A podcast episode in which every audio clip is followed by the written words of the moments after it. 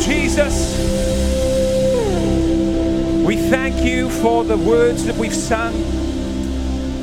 And Lord, we thank you that they're not just words from our lips that we sing every week, but they're a testimony to our lives, a testimony to our experience and to your hand, your work in each and every one of us. We thank you that life may have reduced our lives to ashes, but you come into the midst of the ashes and you do what nobody else could do. You turn ash into a beautiful work, you turn destruction into something wonderful. Lord, we praise you that you are the God of miracles. We thank you that by the power and the anointing of your Holy Spirit, that our lives are never the same. And Lord, as we come to your word this morning, Holy Spirit, like David said, at the entrance of your word there is light. And Lord, I pray that our hearts would be illuminated to all of the wonderful things that you have in store for each and every one of us. Lord, I pray that in the moments that we have together this morning, Holy Spirit, that you would be among us and that you would perfect the work that you've started within us. That you'd bring us further on into being more like Jesus, our Savior. We ask this in your name for your glory. In Jesus' name. Amen. Come on, let's give Jesus a big shout in this place. Let's thank our musicians. Haven't they served us wonderfully this morning? Fantastic. You may be seated. Well, you know, this morning the Holy Spirit has been speaking to me about this service for a number of weeks now. And um, I know that He's going to do something in our hearts this morning. He's going to bless us, He's going to enrich us. For every single one of us, the Holy Spirit has a purpose. For every single one of us, I'm sure we're aware that He has a plan for us.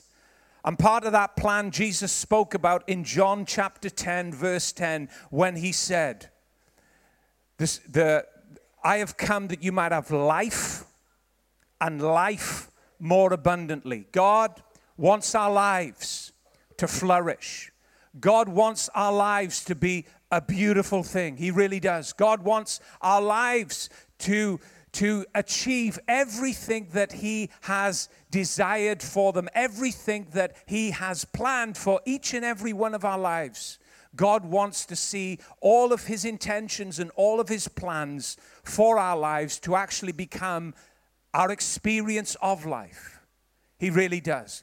God doesn't want any single one of us in, in a place where our lives are deficient, in a place where our lives are under the heel of circumstance, being held back, being held down. God wants our lives to flourish and to grow into everything that He has destined for them to be. He really does. He really does. He loves us with a passion. He, he, he, he loves us. Oh, His love for us is great. And for the time that we have this morning, I want us to think about God's forgiveness. God's forgiveness in relation to our lives. You know, if God didn't forgive us, then we would never ever be able to have a right relationship with Him.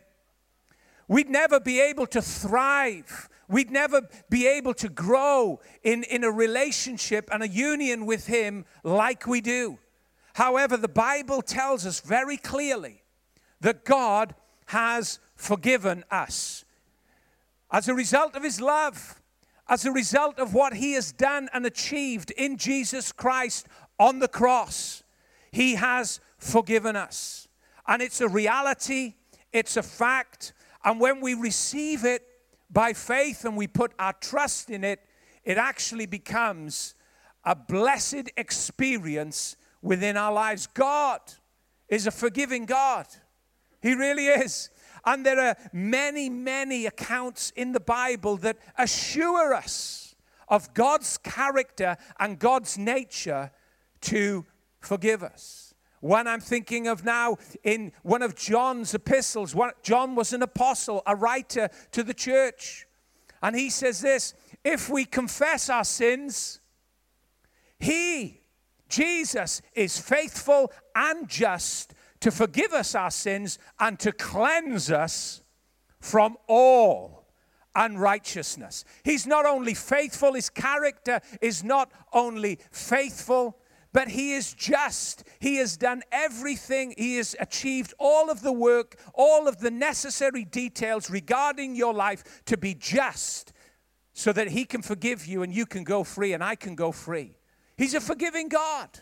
He cleanses us from all unrighteousness.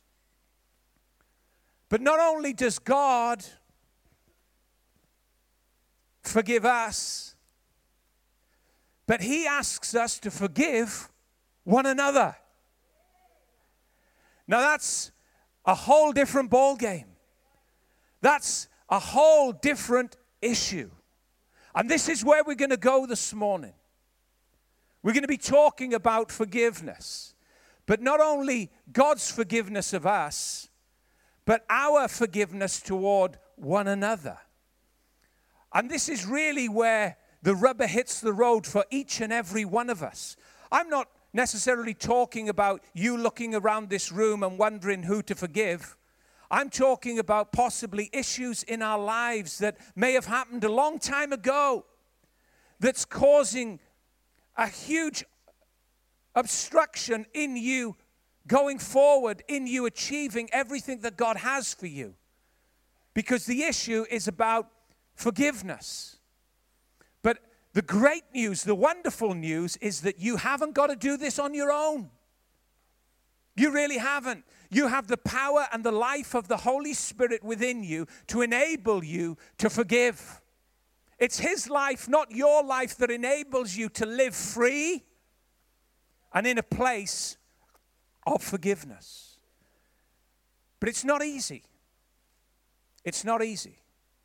When we have to look back in our past when we hear the mention of certain people's names, it can immediately bring up all kinds of memories, all kinds of feelings, all kinds of hurts, and all kinds of pains. Just the mention of a certain name can take us back in our mind years. Why? Because the issue in our heart though maybe forgotten and covered by life, quickly becomes uncovered if it's not dealt with by the power of the Holy Spirit. But I'm telling you now, the Holy Spirit is in this place to enable every single one of us, to empower us to walk in forgiveness. It's not possible just by our own strength. But together as God's family, together as God's church, we can help one another. We can encourage one another. We're on the same road together. We're in the same home together. And your care is my care. My care is your care. My burden is your burden. Why? Because we are many parts of the same body. And when the, when the hand hurts, the head knows it. And the rest of the body feels the pain going through it. We can help one another. But not only can we help one another, Jesus, by the power of his Holy Spirit, enables us to walk in the same level of forgiveness that he walked in. That he walked in. Yeah, sometimes, you know, the mention of a name can take you back into a circumstance years ago. And that, that very mention can bring up and conjure up all kinds of imaginations and all kinds of pictures. And you can have all of the reasons in your mind as to why you shouldn't let that issue go. But you know what? That issue can really eat away at our hearts. It can really eat away at the great things that God has for us. It can, it can really be destructive. And that's why God wants to empower each and every one of our lives to know the life and the strength of forgiveness working through us. You know, Jesus in Matthew chapter 17, you know the, you know the scripture well, talked about a mountain, didn't he? And he talked about seed like faith, speaking to that mountain, and that huge obstruction being overturned and thrown aside so that the life before it can walk and move beyond it. Let me ask you this question What would it be like to live without the mountain towering over your life? What would it be like to live free, to no longer have that ugly shadow being cast over your life from the past? I'm telling you now, the answer seems so small, so minute. It's that seed faith that God has put in your heart. If you will appropriate it and take hold of the word of God, you will speak to that ugly thing that's in your past, that's so dominating, that's so obstructing, that casts its shadow over everything. You will speak to it and the power of God will go forth from your mouth, and that thing will be thrown aside. That's the power of what I'm talking about. You read back in Genesis 1, we sung about it in the song that we just sang. You read in Genesis 1, the first chapter in the Bible, and God just sees the earth that He's created, and He says this it is formless and it is void, it's empty and it has no purpose. So, what does he do? He immediately sends his spirit to brood over that dark mass, over that chaotic earth.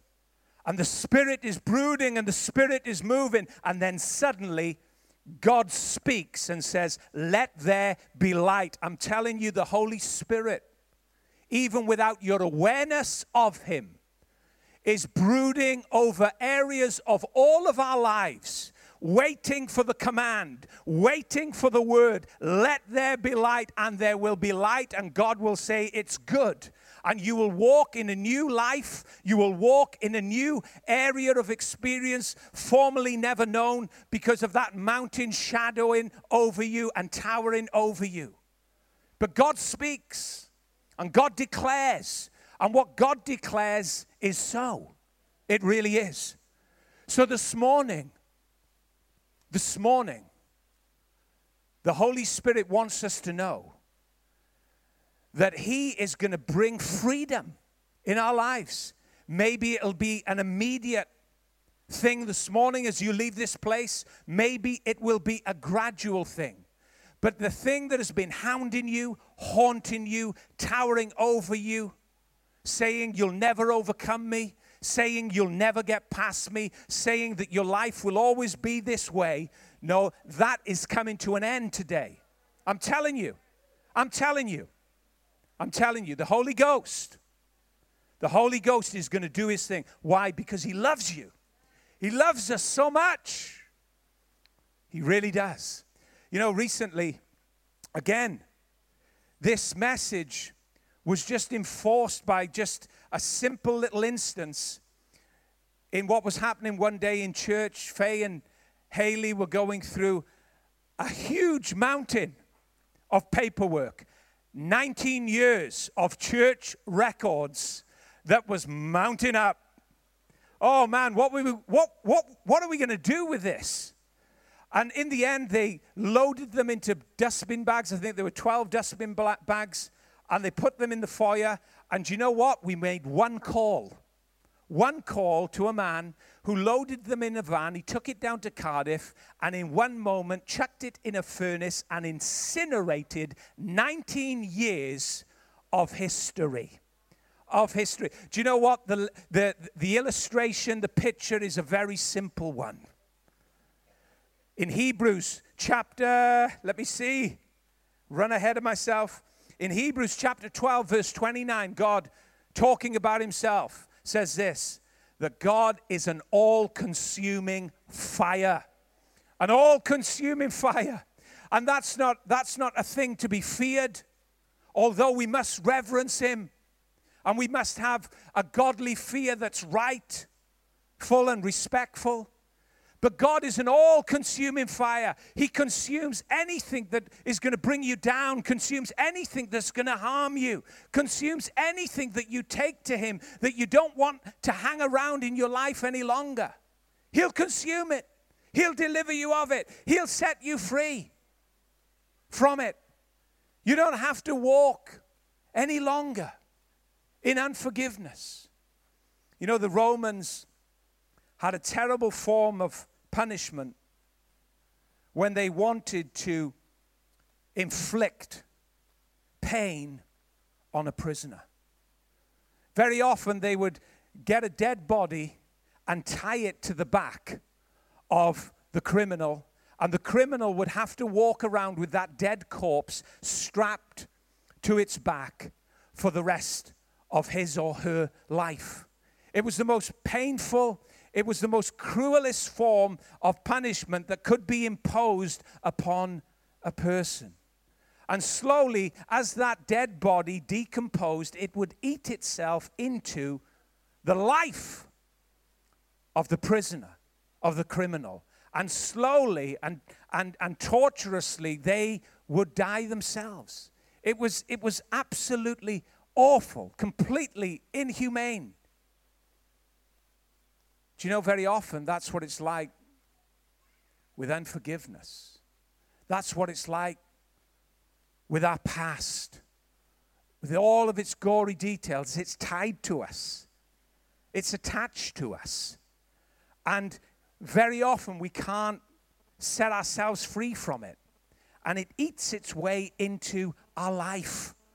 And we think, oh, if only it hadn't have happened life would be so different. But I'm telling you now, whom the Son sets free is free indeed. He's free indeed. God has come through the power of his through the power of forgiveness to cut that thing off our lives. To set us free from all of those old things that try to creep in and spoil what God has for us that mountain, that mountain is going to be moved. And it's going to be moved as a result of you taking God's word and speaking to it from your mouth. You are no longer going to live under the dark shadow of an incident from years ago. You are no longer going to live under the horror of circumstances that, that have long gone by. You are going to be free you're going to reign. You're going to conquer. You're going to be more than a conqueror through Christ who strengthens you. You're not going to be conquered. You're going to conquer. You're going to conquer.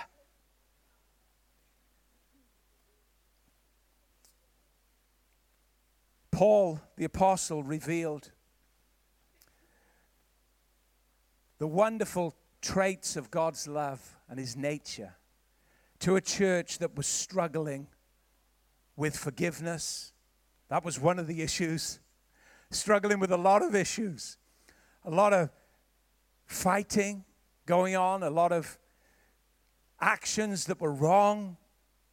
They were getting it wrong, they were just doing things that they shouldn't do. And instead of trying to go in there and shout at them and point out all their wrongs and, and really get nasty with them, Paul writes to the Corinthian church and he reveals this, this wonderful light, this wonderful way forward, so that they themselves could correct all of the wrongdoing that was occurring among them. 1 Corinthians chapter 13, you know the, you know the, uh, the chapter. It's all about love. It's about God's love. And Paul the Apostle talks about this love in amazing ways. He says it's a love that's patient, it's not nasty, it's not unkind, it's not abusive. It's a perfect love. It's a patient love. It suffers long when it's wronged. It endures. In fact, it never fails. This love never, ever fails. It doesn't rejoice in evil, it rejoices in good. And you can trust this love. And you can bring this love into the center of any crisis, into the center of any problem, into the center of any situation. And it will win every time. So he gives this wonderful revelation to the church at Corinth for them to see and for them to take and appropriate in their needs. But this is the scripture that, or the verse that I want us to pick up on. Just verse 5, and a phrase that has really become important to me, and I'm sure important to you. Verse 5 of 1 Corinthians chapter 13 says this, talking about love it does not dishonor others, it's not self seeking, it's not easily angered. And here's the phrase that I want us to really think about this morning it keeps no record of wrongs. It keeps no record of wrongs.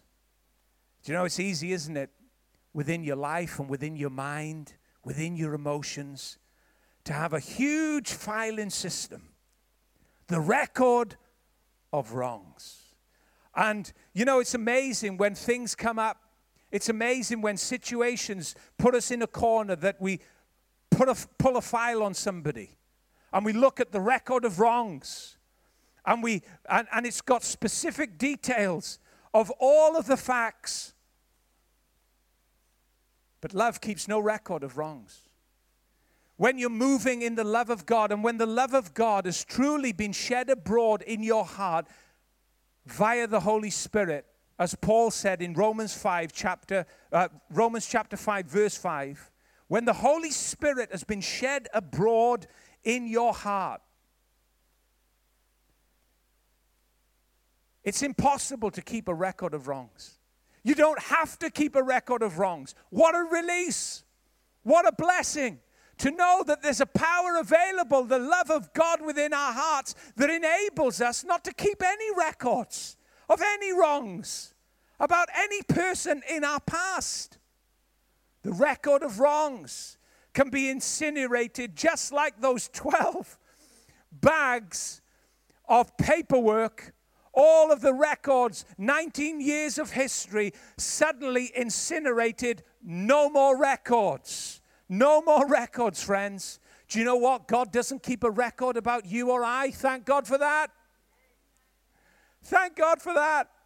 Listen to Hebrews chapter 8, verse 12. For I will be merciful to their unrighteousness and their sins and their lawless deeds. I will remember no more.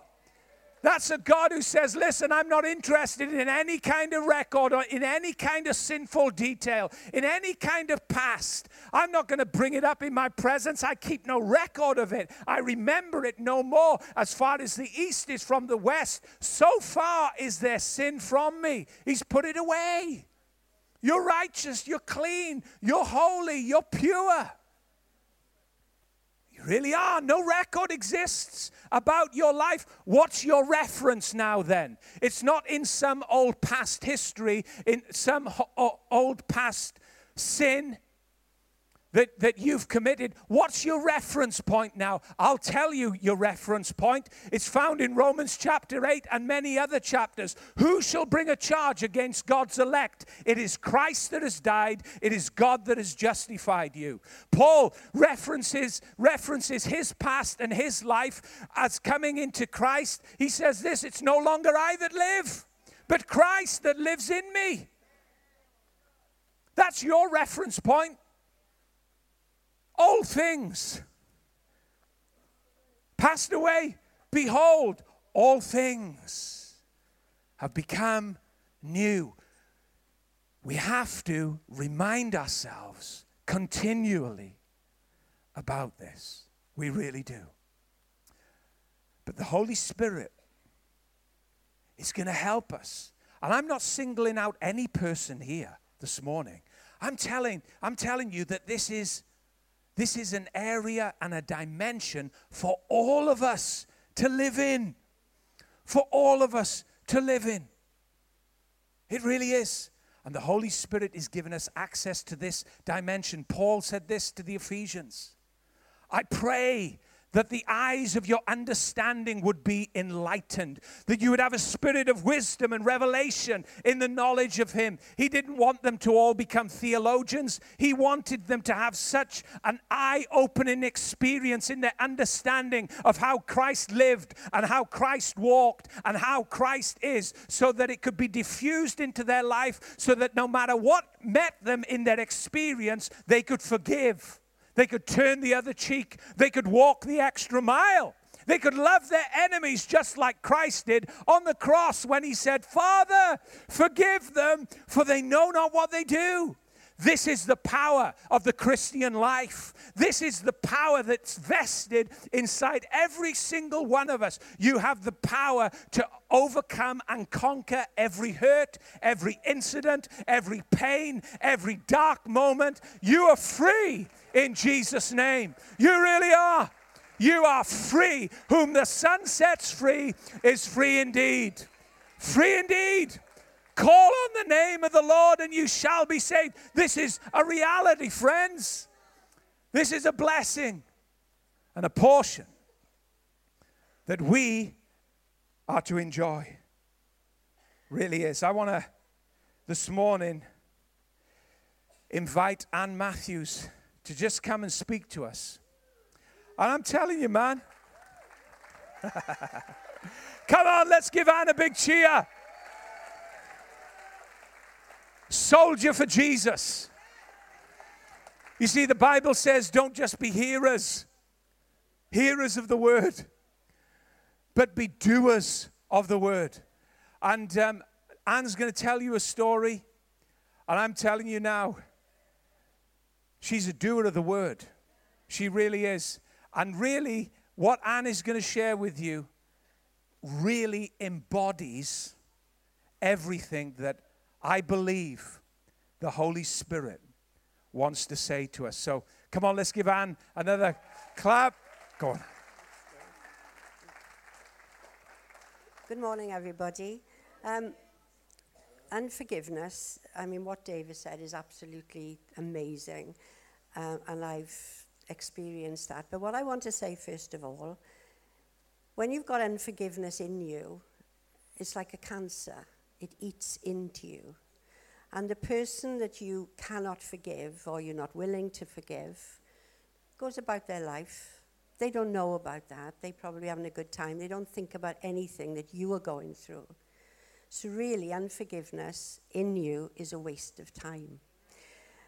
Um, many years ago, my uh, hus- uh, husband, as he was then, he left me for somebody else.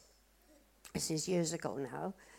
And left my daughter and I in, in a very dire situation. And it ended up we lost everything. Um, but all that time, God was with us. He looked after us. My husband, as he was then, he went off. He had three foreign holidays that year and had, was having a good time. I was left. He took the money. He took. It's a long story, but it was a very, very dire situation and very, very difficult not to get angry and very, very bitter about all this. And people would say to me, How on earth can you put up with that? I'd kill him if I, was, if I had him. I got all that when I was in work. People used to say to me, How on earth could you forgive somebody like that? But you see, when you listen to God's word and you read the word and you know exactly if you don't forgive, there are consequences. And I was coming to church. We lived in Llangattock then, and I used to travel down to Kings. And we were blessed. We were looked after. God made sure we were provided for. We didn't go without a meal or anything like that. And then at some time, I felt, What's happening, Lord? You don't seem to be answering my prayers. The blessing seemed to stop. And I wondered about this, and I, I thought, I don't understand. God, you've always answered my prayers. What's happening? And things were getting worse and worse. And then one day, I had this picture of all I can think of to call them are tunnels coming from my head. There were seven long tunnels coming from my head. I could see the end of them, and at each end was like a cork, a plug. And I stayed home from work one Sunday because I said, Lord, I've got to just find what's happening here. I need to know. And I prayed like I never prayed before. And those seven tunnels, they represented my hope, my provision, my protection, my favor, forgiveness, my joy, and my future. And God showed me this clearly. And I said, God, what have I got to do? What do you want me to do? And quite clearly, He just said, You have to forgive. And this went round and round in my mind, and I thought, now, my husband, as he was then, hadn't spoken to me for two years up to that point. And I thought, how am I going to do this? So I rang him up. And all I said, he, he, he was quite angry on the phone, what do you want? And I said, well, I need to tell you that I've forgiven you.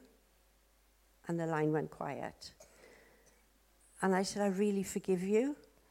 What do you mean? I said, well, everything you've done, I forgive your girlfriend, I forgive you, I want us to be friends. And he was absolutely dumbstruck about all this because he was guilty. You know, he knew he was guilty about everything.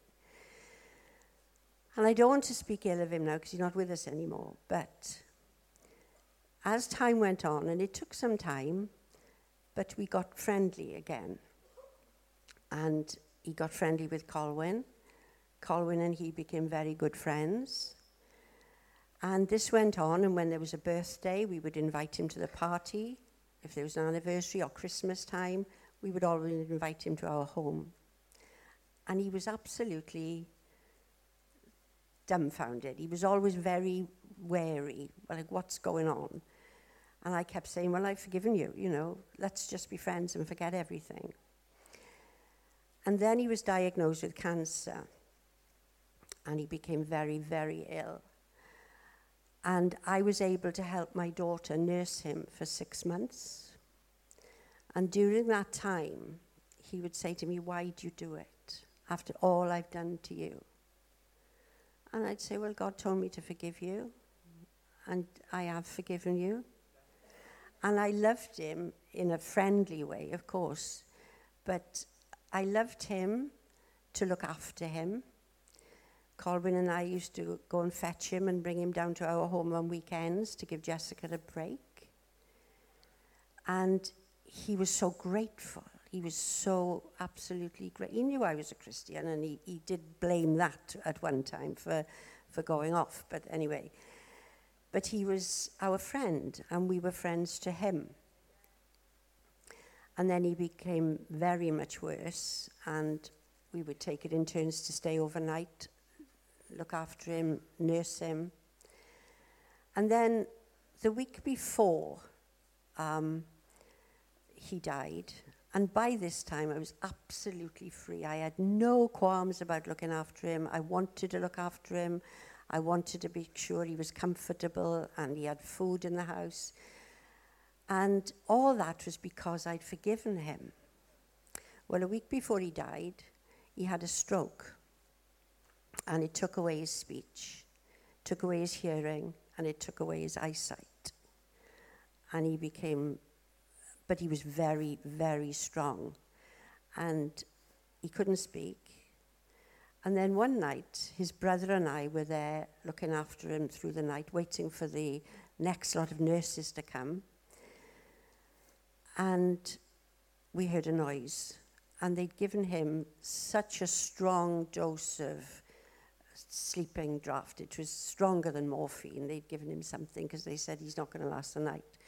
We heard a noise and we went upstairs and he was on the landing. And I couldn't believe it. And we helped him. And then his brother took a bad turn. He was terrified. And I said, "Well, go out and get some fresh air. So I was just there with my ex husband then. And I was trying to talk to him, come on, you know, you've got to fight this, you've got to come on. And he just looked up. Now, he hasn't spoken for over a week or heard or seen, but I was still talking to him. And then suddenly he said, Jesus, Jesus, Jesus. And when his brother came back, we led him back into the bedroom.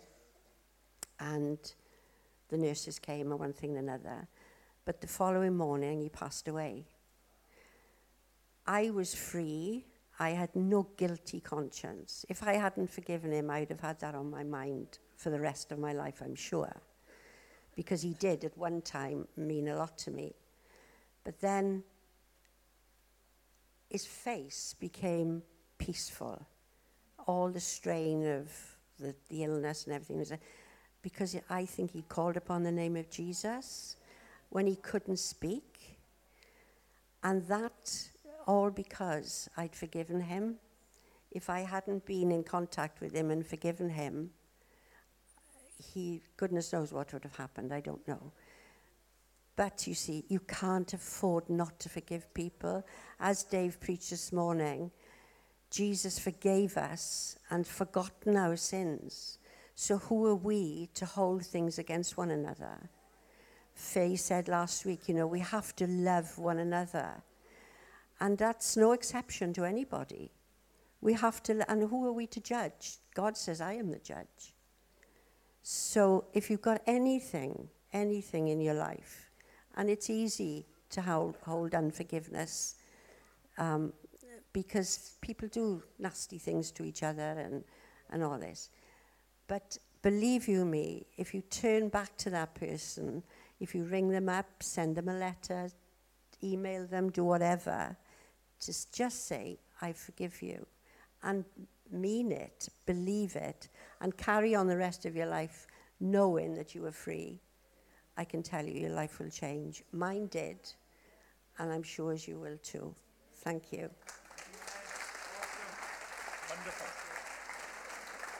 Wonderful. I'm going to ask the musicians to come. We're going to close the service in a moment. I'm going to ask Faye to come as well. We're going to just pray together. But you know, the Bible says that we're to follow good examples in the faith. And there are many people in this place that all different types of examples, some generous examples. Let's look at those and find out who those are and follow their way of faith. Anne and Colwyn are a great example, telling you of forgiveness. I could talk to you about forgiveness all day from the Bible. But isn't it better to hear how somebody's walked that road and embraced obediently what Jesus has instructed her to do. I remember Colwyn years ago now, when I first started here. I used to play Colwyn at squash every Thursday. And he used to always beat me. You know, Col? I don't know if I've ever forgiven you for that, Col. he would, serious now, he would never, ever let me win. Not even one point. I'd be sweating my head off, trying to get one point from him. And he'd just whip me every week. But you know what? In that period when we were playing squash, and it was probably for about two year, maybe three year period, I know because I was watching that Colwyn was going through a very difficult time in this church. People around him saying things that were not nice about him. He knew, he knew about him. I knew about him. But I watched Colwyn, you see. I observed him. Do you know what he didn't do? He didn't just fight back and try and defend himself and argue his corner. I was watching him. He didn't even say anything to me. He didn't try to put on his pain on me and try and influence me. But I watched, sat at the back, two or three years, just sat there patiently. And then the day came when God vindicated him and Anne. Do you know this couple have walked in forgiveness They've seen the power of it.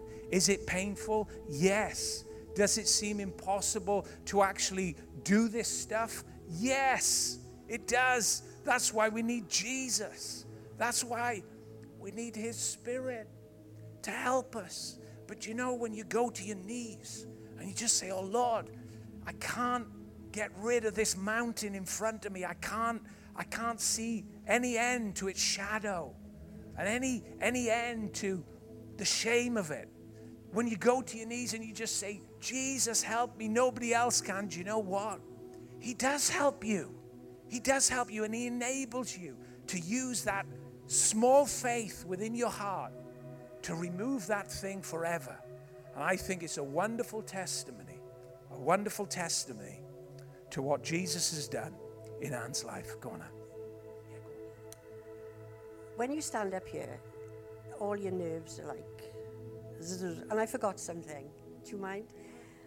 I said about these uh, blocks on the end of these tubes. Once I'd forgiven, I went back to the Lord and I said, Lord, what else do you want me to do? And He showed me these tubes again and all the, the corks popping off. And all those blessings came into my life again. And I haven't looked back since.